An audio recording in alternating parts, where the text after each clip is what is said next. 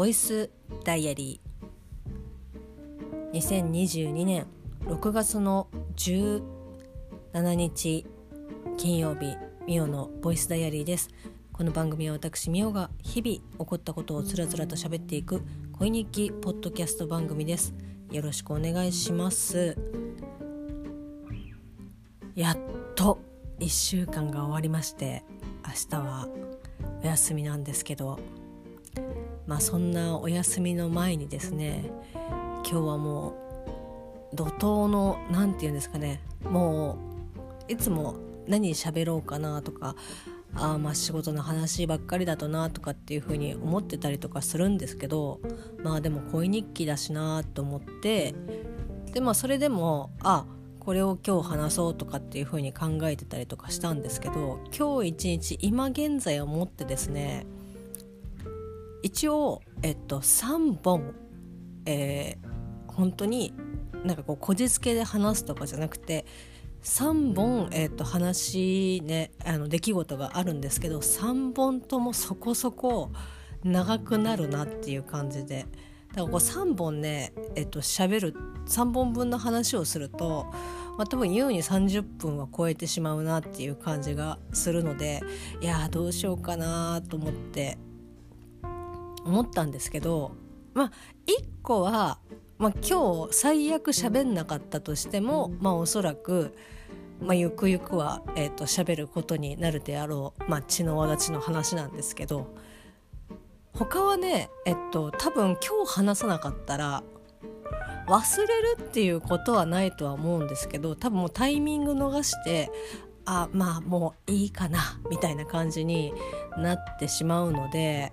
ちょっとね2本だけ、えーと、お話をしてで血の輪立ちについてはちょっと現状だけね、えーと、お話をねしたいと思うんですけど、まあ、今日、えーと、無事 無事にっていう言い方はあれですけど、まあ、13巻、えー、と現在出ている、えー、と最新巻まで読み終えまして、まあ、正直かなり駆け足駆け足かももちろん読んではいるんですけどこうじっくり腰を据えて一コマ一コマみたいな感じでは読んでるわけではなかったんですけどもう本当に展開をもうもう追って追って追って追ってみたいな感じで読んで、えーと、13巻まで無事たどり着きました。はい。もう本当にああっていう感じでちょっとまあ13巻はねまた毛色が変わってくるので今後どうなるのかなっていう感じではありますけど、まあ、もう本当に、えーと、いろんなことがあということはみたいな感じだったりとかえこれが本当だったらえ今までのは何だった？たんだろうっていう気持ちもあるしこれがもし真実だとしたらでもちょっと辻褄合わないよなみたいな。まあ正直多分そこにえっと事実とか真実とかっていうことはそんなにまあ重要じゃないって言い方はあれですけど、まあ、そこじゃないんだろうなっていう風なのをもう十分理解してるんですけどそれを受け入れたくがないためにあいやでもそこはそうなってくるとこうちょっと話がよくちょっと違うから多分これは違うだろうみたいな感じで 自分に言い聞かせてたりとかするところはあるんですけどなのでこう終盤の方まあ10巻11巻ぐらいですかのあたりとかは何ですかねあの気持ち見た気持ちの感覚あこれこんな感じだったこうこれ見た時こんな感じで今そんな感じだなって思うのが、まあ、映画の、えっと、ジョーカー。あのジョーカーのラストを、えっと、見た時に「え？ってえ？ということは今までのは?」みたいな 感覚私はそういうふうにあの、まあ、ジョーカー見た時に思ったんですけどその感覚にすごく近いかなっていう感じです。はいまあ、でもちょっとねまた改めてもう本当に駆け足で読んで読んでた感じなのでもう一回、えーと、きちんと、読み直そうかなっていうふうに思っています。はい以上血の輪立のご報告でした。はいそしてですね、えーとまあ、日本、まあ、お話があるということで、まあ、サクサクいきたいと思うんですけど、まあ、昨日ね母からなんか新幹線の切符を取ってくれっていう風に、まあ、連絡、まあ、夜ですよ、まあ、11時半とかぐらいにこう連絡があってで、まあ、なんかさ一生このその彼女から連絡があった時にはそのエキネットという,、まあ、こう新幹線の切符を、えー、アプリで買えるよみたいな感じの、えーと、アプリをこうスマホに、まあ、iPhone なんですけどダウンロードしようと思ってもなんかこうできないっていう風にもうしょっちゅうこんそんなばっかなんですけどできないって言われてでまたこうパスワード違うやつを入れてるんじゃないのみたいな感じでこう何回かこうね、まあ、電話でやり取りをしたんですけど、まあ、もうやっぱちょっといやそれはもうやってるみたいな感じで半ば逆半切れみたいな感じだったんですけど、まあ、もうちょっとこねあの画面を見てないことにちょっとわからない。私もそんなに詳しくないので、まあ、もう拉致が開かないなということで私が代わりに、えーとまあ、エキネットのアプリを入れて 新幹線のチケットのねを買ったんですけどまあ別にあの無事ね、えっと、変えましたよ。ああ今アプリってすげえなっていう風に感動を覚えながらえめっちゃ簡単に取れんじゃんみたいな感じで、まあ、取ったんですけどあの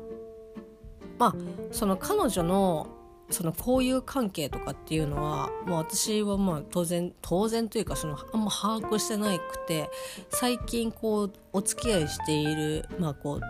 グループなのかな、まあ、ちょっとよくわからないですけど、まあ、その人たちと一緒に、まあ、こう行くために切符をなんか取るみたいな感じだったんですけど結局その自分がそういったそのスマホで撮ったりとかするっていうことが、まあ、できないというか、まあ、こううまくなんかいかない。ででも周りは「えなんかできるよ」みたいな感じで言ったりとかあとはまあその PayPay とかこうなんもいもうとにかくネットに対して体制がほぼない、えー、と人なのでなんかこうネットでなんかこうえ安く買えるよみたいなポイントえポイントでなんか全然1個分買えるよみたいな感じの話を周りから聞いてあじゃあ自分もやりたいって思うけどなんかこうよくわかんないみたいな感じで。でまあこういわゆるそのネットって怖いっていうまあ、世代というかあのそういった意識がすごく強いのでいやでもなんかこのボタンを押してなんか請求されたら怖いじゃないっていうふうに、えー、と言っていやそれは、えー、とこうこういう感じだったら危ないけど大丈夫だからっていうふうにまあまあマシになってきた方だと思いますけどやっぱりそこで、えっと、二の足を踏んでしまいますしなんかよくねなんかこう「あなたはロボットじゃないですか?」みたいな感じで聞かれますけどそれもなんかよくわかんないパズルみたいなやつが出てって「ああそれは」みたいな えっと、信号機が見える画面を押せばいいんだよっていう風に説明しても「えなんかうんよくわかんないけど」みたいな感じで まあもう仕方がないなっていう風にえっと思うんですけど、まあ、なので、まあ、私がそういうねそのまあ、こう文句を言いながらも切符を取ることは全然良かったんですけどいざ、まあ、取ってそしたら今日計4回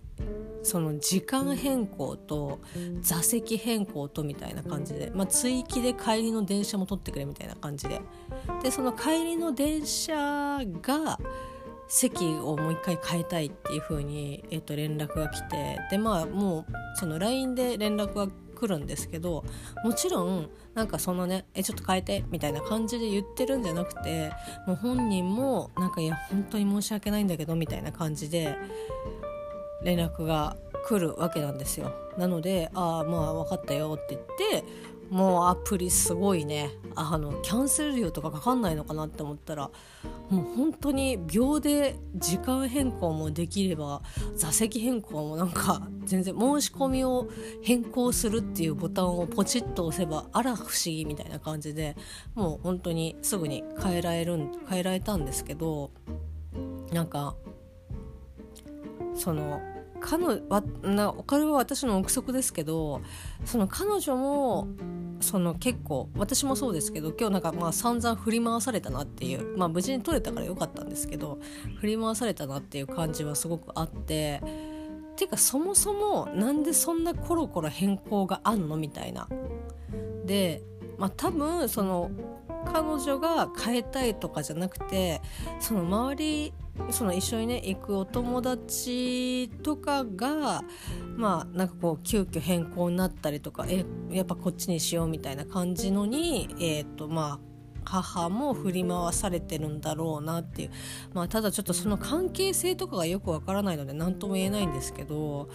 なんかそうまでしてなんかこう一緒にこうどっか行ったりとかするする必要あんのっていう風にまあちょっとね思ってしまうんですけどでもやっぱりその彼女には彼女のこう交友関係だったりとかそういう人間関係とかがあったりとかするしまあ何だったらそのねやっぱこう結婚して、まあ、こう私という子供を産んで、まあ、育ててで、まあ、その後、まあ自分でまた仕事をしていてみたいな感じでこれからこうどんどんやっぱりこうできなくなることだったりとかこれから、まあ、ちょっと改めてこうなんかいろいろやっていきたいとかっていうふうに、えっと、思っていることとかはすごくあるみたいでただでも、うんまあ、いくつになってもできるっていうふうにはまあできるとは思うんですけどでもやっぱりその時間っていうものは限られているので少しなんかやっぱいろいろ焦ってるなっていう感じはあるんですよね。こう会話を見てたりとかしてなんかこうやっていかなきゃいけないのみたいな感じで言っててあそうかって思いながらも私もこう100%なんかこうバックアップをするようなこととかもできなかったりとかしてなんかこう聞くたびにああなんか申し訳ないなっていう気持ちではあるんですけどででもなんかそのいろいろ振り回されたりとかしてで自分でそのチケットをじゃあ取れればいいけどやっぱまあ実際まあね取れないから私に連絡をしてきてるのでなんだろう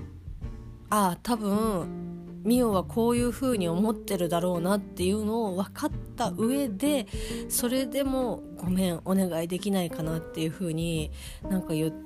ってきてるんだろうなっていうふうに 私はこう推測をしているんですけどなんかねふと小学校の時にチーズケーキをこうね作ってくれっていうふうにその母に言ったことをなんかふっと思い出してなんかねまあフルーチェみたいな感じフルーチェちょっと作ったことないから分かんないんですけどそのこの材料になんだったらあの牛乳となんか砂糖を混ぜればチーズケーキレアチーズケーキかな？レアチーズケーキ作れますせみたいな感じのそういうまあなんか箱に入ったやつがあるんです、まあ、お菓子とかがあるんで今は多分今もあると思うんでそういったのってあると思うんですけどなんかあのそれを買ってきてで多分なんか私がその友達に「明日じゃあなんか作って持ってくよ」みたいな感じでもう言っちゃった手前、えっと、当日になんか母に「なんかこれ作ってほしいんだけど」みたいな感じで「え明日?」っていう「なんでこんな急に言うの?」みたいなっていうなんかすごくねいやちょっと本当申し訳ないけど作ってくんないかなみたいな感じで自分で作らなきゃいいのかっていう感じなんですけどなんか母にねまあ多分自分も手伝うけどお母さん作ってみたいな感じだとは思うんですけどなんかねそれになんかちょっと近いようなものを感じたんですよね母に。で母にっていうかその当時の私をなんか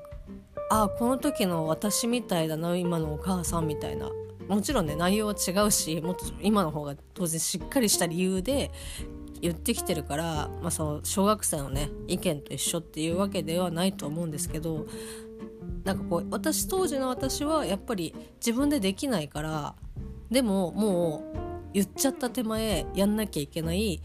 やっぱこうお母さんに頼るしかないでなんかこう文句言われたりとかちょっと怒られたりとかしても「いやお願いします」っていう風になんかこう言わなきゃいけない。まあそのけそのあれを作ったのは自分ですけどなんかそういうのとかがなんかすごいあなんかこうやって逆転をしていくんだなっていうふうにすごく思ってまあもちろん、まあ、そのね母に対して文句を言ったりとかっていうことはまあしないですけどなんかあこうやってその昔自分が子供だ子供の時にやっていたことを今、まあ、母がそれをやっていてその当時の母の立場が今の私みたいにまあもなんかまあそうじゃないんですけどでもやっぱりあパワーバランスっていうか変わってくるんだなと思って。でそれと同時にすごく嫌だろうなと思って。嫌っていうか多分母もそうだし、まあ、父はまあそんなんかもう我なんか我自分で行くみたいな感じの人なのでそんなでもないと思いますけどなんかできない自分にもすごく情けないしなんかこう娘を振り回してもなんかこうやらなきゃいけないっていうことのなんかこう葛藤だったりとかっていうのでなんかそんなやっぱプラスじゃないと思うんですよね彼女の感情的なところが。だからそういう風になんか思ってるのってああいやすごいうちのお母さん、うん、なんか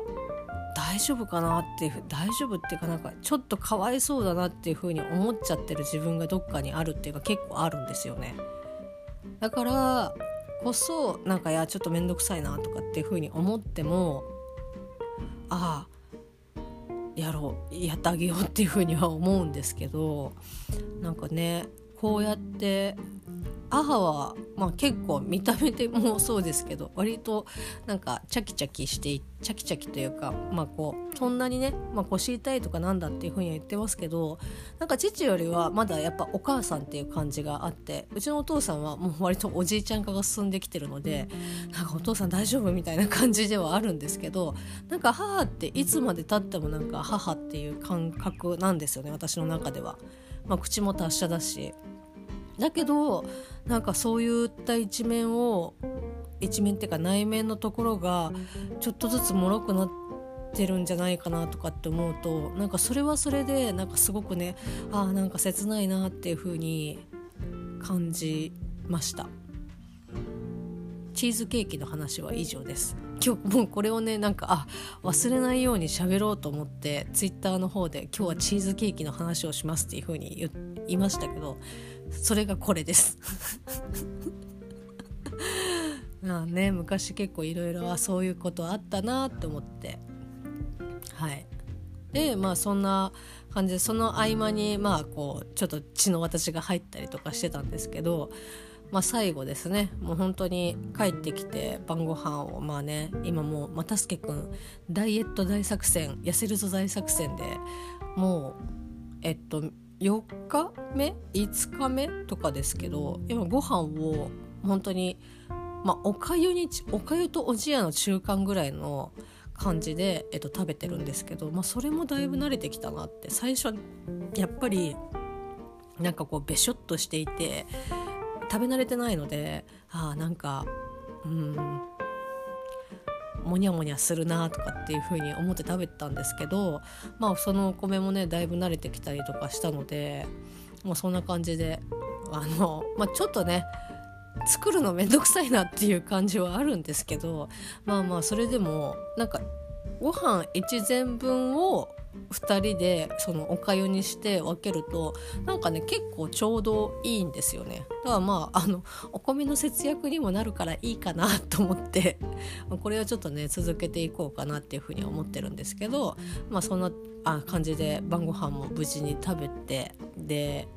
皆さんが一番かおそらくあの興味がないであろう、えーと、ソフトダーツのね話なんですけどまあ、あのソフトダーツ、まあ、日本では、えーとまあ、ジャパンダーツというものが、まあ、あるんですけどダーツライブが、えーとまあ、スポンサーっていうか、まあ、主催というか、まあ、その本部がダーツライブ株式会社ダーツライブどっちかな？ダブダーツライブ株式会社がどっちか忘れましたけど、まあ、そういう会社があってで、まあ、そこが運営している、えっと、大会がですね、まあ、YouTube で、えっと、配信をしていましてで、まあ、当日だとライブ配信とかもちろんあるんですけどもうしばらく経つと各試合のもう本当に多くですよ。多くの、えっと、試合をこう徐々にアップしていってみたいな、えっと、感じでまあこうリアルタイムで追ってこそいないんですけどあ新潟大会始まったんだみたいな感じで、えっと、配信されたアーカイブを見るみたいなことを、まあ、夫婦でねやってるんですけど、まあ、そんな中で私が、えっとまあ、助君にね買ってもらったダーツのバレルの、えっと、モデルになっている佐藤香澄選手がですね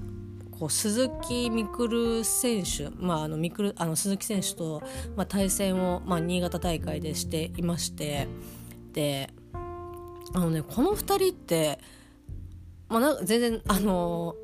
レディースって結構みんな仲いいイメージがあるんですけど、まあ、仲いい上にこの佐藤選手と鈴木選手ってなんかよく当たってるんですよね。その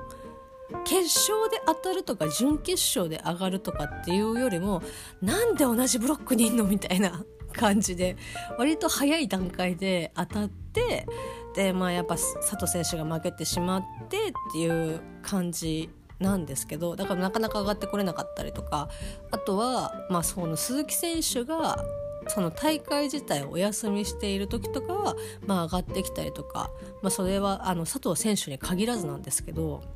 その本当に不動の優勝をし続けている、まあ、鈴木選手で、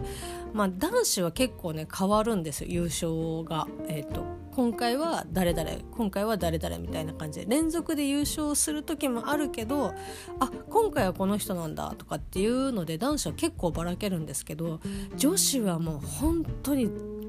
ほぼずっと鈴木選手が優勝しててもうちょっと女子の中でも頭2つぐらい抜けてんなっていう感じなんですよね。だからやっぱみんな打倒鈴木みたいなところがあってでその中に、えっと、笹生選手も入っていてでまあなんかこう大会とは別の動画っていうかねそのセレモニーみたいなところでこうまあみくるちゃん、まあ、鈴木みくるって言いますけどみくるちゃんに、えーと、とにかく、えーと、勝ちたいですっていう風に言ってるぐらい、まあ、もうみんなもう、ね、鈴木選手に勝ちたいというか鈴木選手に勝たないと優勝できないっていう感じなのでまあそういったね佐藤選手のあのコメントとかも聞いてたりとかしたしたしまあ、あの佐藤選手ってもともと別の、えーとまあ、大会に所属をしていて鈴木選手と戦うためほぼ戦うために、まあ、このダーツライブの方に、まあ、ジャパンに移籍をしてきてるわけなんですね。これもう本当に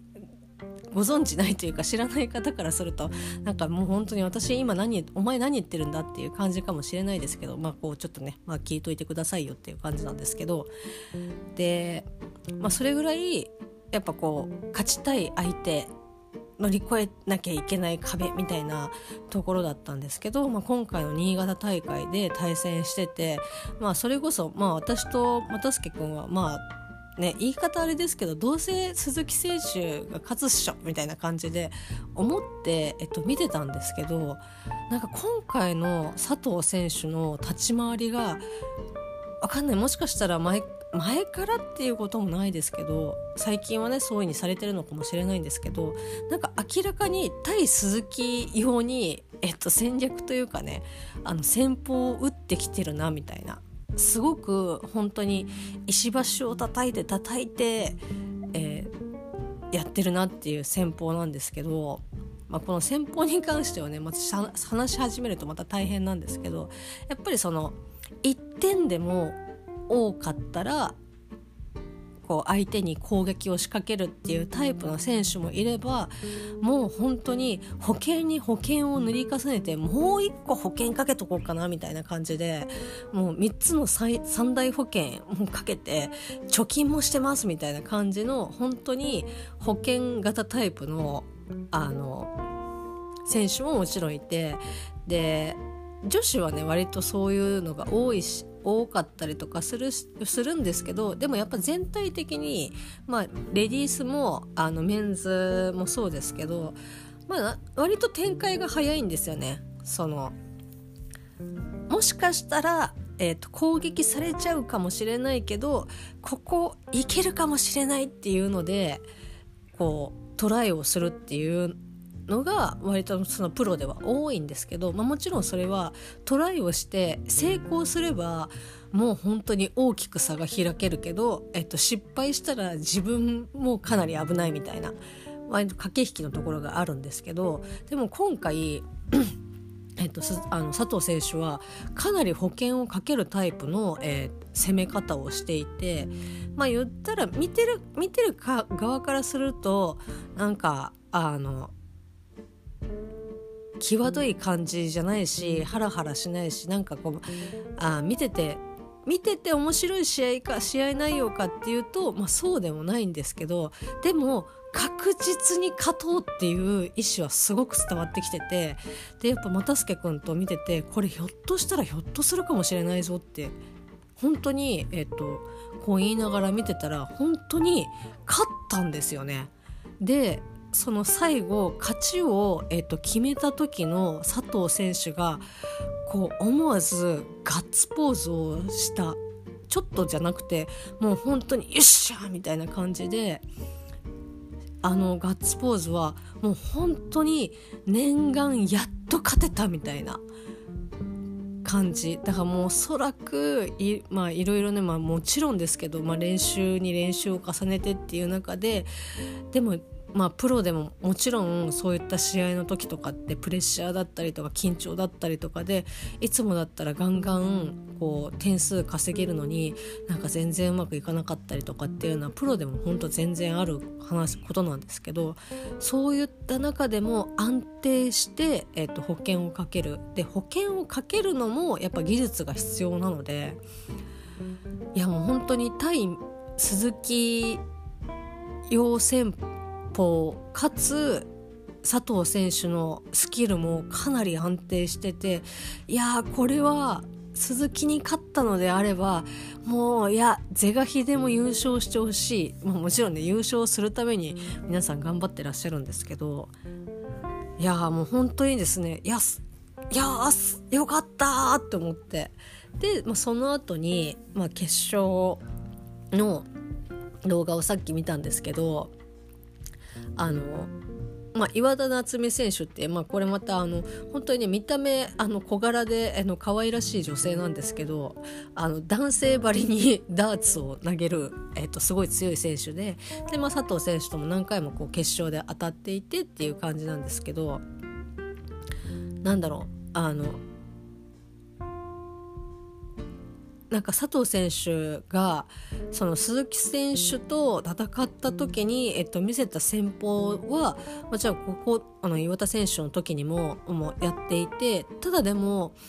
あの時のこう集中感だったりとかっていうのがちょっとあ大丈夫かなっていうふうに思うところはやっぱりあってでそれはまあもちろんね決勝っていう大きなねあの舞台であって、まあ、そういったプレッシャーとかなんかこう自分が気づかないところで周りの空気だったりとかっていうのでやっぱ変わってくるとは思うんですけど、まあ、正直本当に、まあ、お互いそうですけど首の皮一枚でつながったっていう場面は何回もあって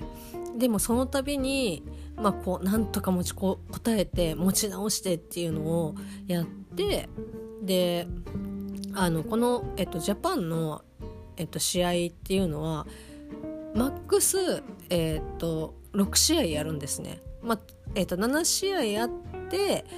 先に、えー、と3回勝った方が勝ちなので勝って負けて勝って負けてってやると、えー、とマックスで01クリケクリケ。01チョイス。あごめんなさい。5試合です。マックス5試合なんですけどまあその5試合目っていうのは、まあ、最終戦なんですけど、まあ、最終戦までこう持ち越してで最後もう真ん中のねブル、えーと、を3本入れれば佐藤選手の、まあ、優勝が決まるっていうところでで、まあ、3本ブルに入れるっていうのって、まあ、プロからしたら、まあ、本当にまあねじゃあお前できんのかよって言われたらまあできないですけどっていうことですけど、まあ、3本ブルに入れるってプロとしては、まあ、本当に当たり前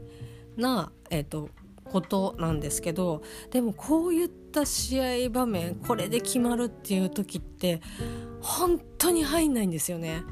であの、まあ、佐藤選手がインブルを入れて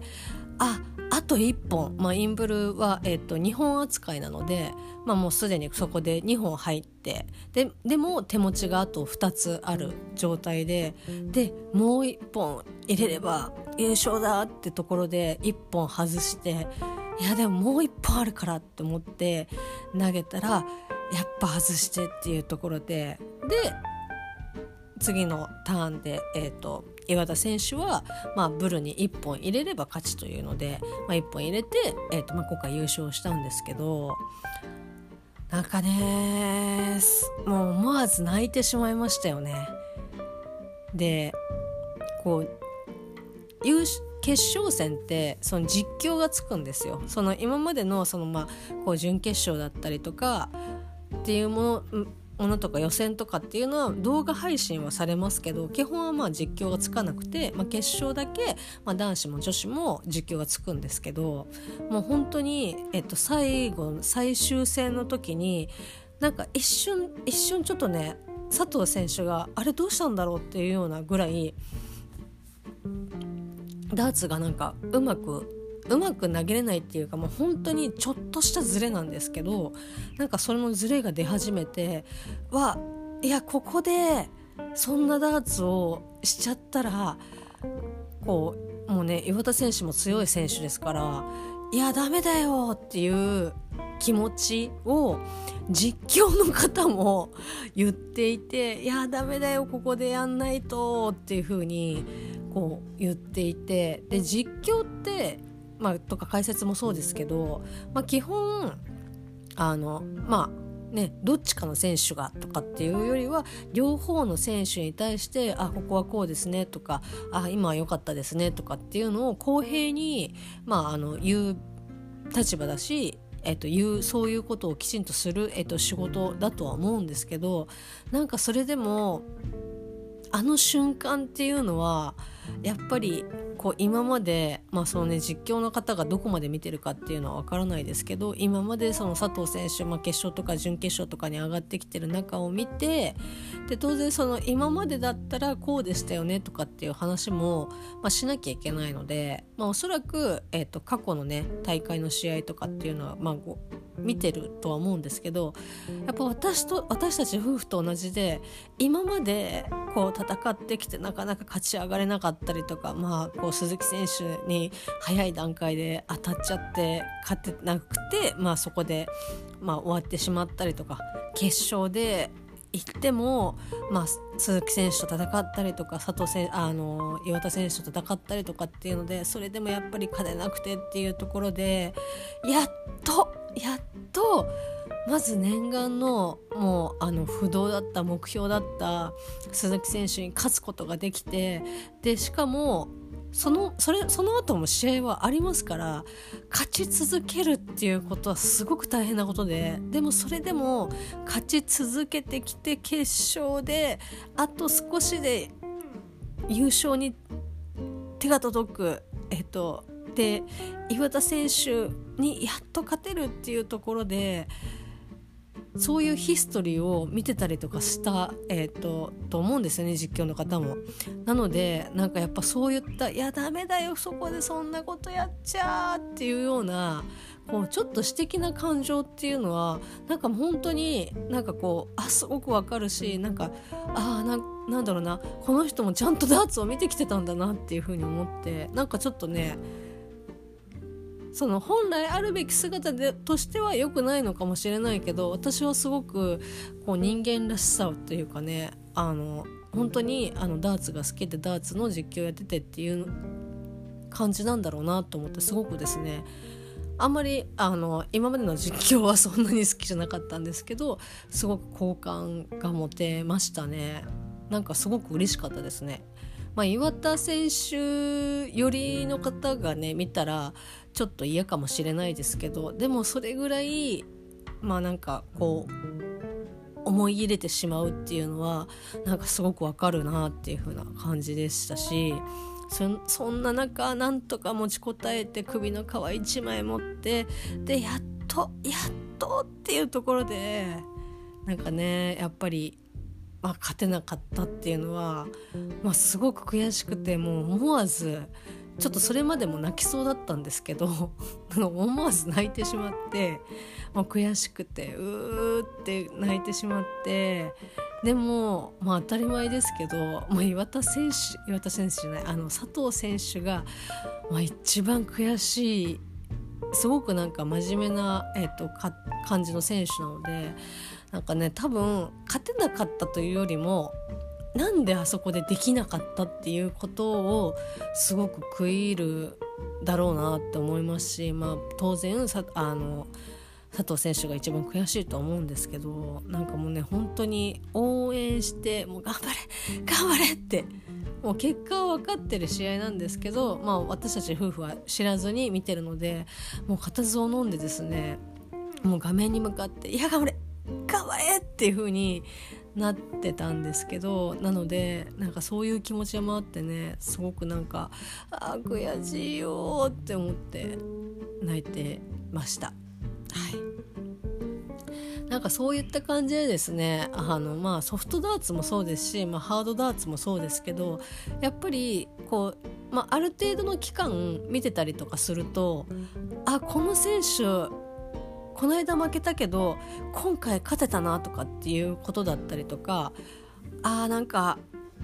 頑張ってるなとかっていうのってこう見続けていくとやっぱ見えてくるものがあって、まあ、野球とかその年間でやっているスポーツとかって特にそうだと思うんですけどその今までのこう歴史みたいなものがあっての、えー、と積み重ねがあっての、えー、と今っていうそこ今までを、えー、と見ているっていうことだことはもうなんかすごくそうやってねなんかその表面的じゃなくてやっぱ感情がやっぱ乗ってきちゃうんですよね。いやでもあのまだまだ大会あの、まあ、新潟ね大会以外にもあのこれからねむしろこれからまだ全然あるのでいやぜひですねもう本当にえっとラト選手に勝ってほしいなっていうふうに優勝してほしいなっていうふうに思いますし、まあ、あのレディースの全体的なところで言うと、まあ、本当に不動だった鈴木選手を、まあ、今回あの鈴木選手をに勝てたっていうことは、まあ、かなり大きな一歩だなっていうふうに思うので、まあ、他のあのレディースのあのプロの方ももちろんそうですけどちょっとねなんか今後あの楽しみだなっていう感じ、まあ、他の選手がどうなっていくかっていうのは、まあ、鈴木選手も含めてわからないですけど、まあ、むしろね鈴木選手も今回、えー、まあ敗北をしたっていうことで、えー、と何かねいろいろ考えたりとかされるかもしれないですけどいやちょっとね、まあ、まず鈴木選手に勝てたっていうことの驚きと、まあ、あと一歩っていうところの、まあ、悔しさあったんですけどすごくねあのいい試合だったなっていう感じでした。はいまあ、そんな感じで、えー、ちょっと悲しく思ったりとかしたりうわーって思ったりう悔しいなっていう風に思ったりする割と感情の起伏が激しい6月の 17日金曜日でした。それではまた明日 Thank you.